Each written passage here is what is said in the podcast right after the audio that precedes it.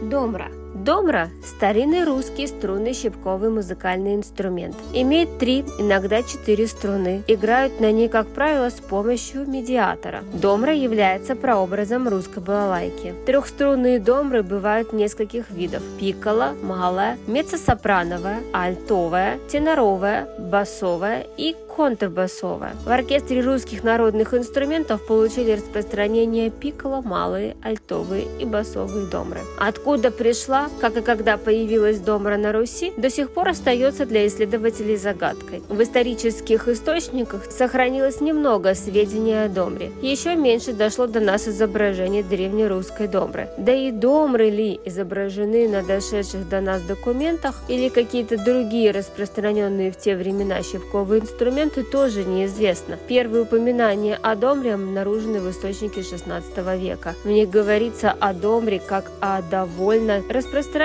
уже в ту пору на Руси инструменте. Интересно, что в старину исполнители на домре назывались домрачеи. В далеком прошлом домру делали из разрезанной пополам и вычищенной тыквы. Наверное, на свете нет инструмента с такой драматической судьбой, как у домры. Находившаяся на пике популярности, она попала в опалу трагически пропала и была на долгое время забыта. И заново возродилась, но только теперь она не веселит народ на заваленке у деревенской избы, а покоряет своим звучанием слушателей в огромных концертных залах.